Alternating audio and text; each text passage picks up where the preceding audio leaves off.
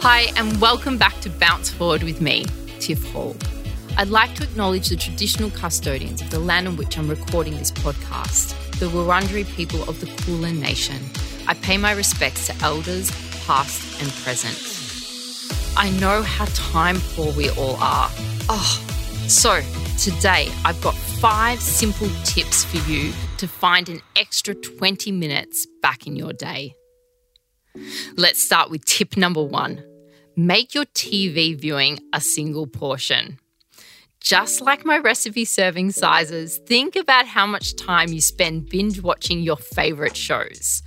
Are you watching 2 or 3 nights worth? Me? Yes, I am. Absolutely. Just because the whole series is online doesn't mean you need to consume it all in one sitting. Hard, I know. It's super tempting. If you limit yourself to 1 episode a day, you've easily found a whole chunk of useful time. Something I love to do, if you still watch free-to-air TV, tape in advance and watch it back, cutting the ads. You can shear down 15 minutes from an hour watch doing this. There are some things I like to call wasters, if not used properly. TV, talking on the phone, surfing the web and social media can all be huge wasters. Used in moderation, they're great, but if not, they can become very addicting and you can seriously lose hours. Tip number 2, let's talk social media. You log on to upload a few family snaps and before you know it, you're in a social media black hole, engrossed in your boss's second cousin's ex-girlfriend's food blog. We've all been there. When using social media, set yourself an alarm to avoid unnecessary time online. A 15-minute block is more than enough time to scroll, like, share, comment. When the time is up, put your phone down and do something active.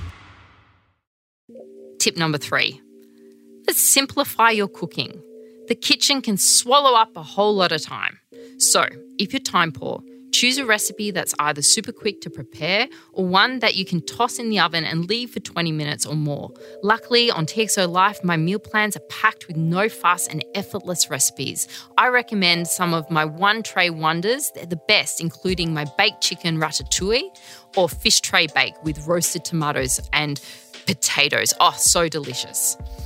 Number 4, streamline your morning. Now, mornings can be hard enough without distractions or having to make choices. It's making the choices that takes up the time.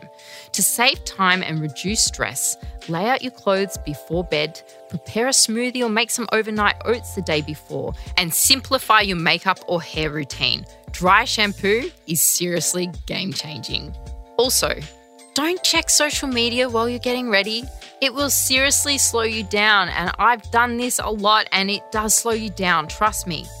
My mornings with a 6-year-old and a 1-year-old are big time hectic, but it helps me to be super duper organised. Lunches are packed the night before, bar the sandwiches, which I make fresh in the morning. It's the only thing I need to do. Clothes and uniforms are out ready to go and school bags are packed. It's the teeny tiny little things done the night before that make such a huge difference. Sometimes I even sleep in my activewear, so I can jump out of bed and do a quick 20 minutes before the kids get up. That's a super tip. Sleep in your activewear. Super comfy.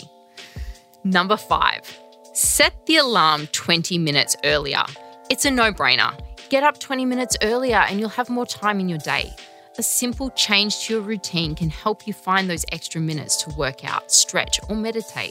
I place my alarm out of arm's reach, so it forces me to get up, and then I open the blinds to get the sunlight in. These 2 things help me to get moving. Otherwise, I do press snooze.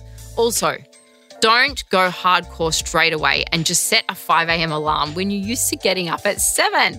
No, that's psycho.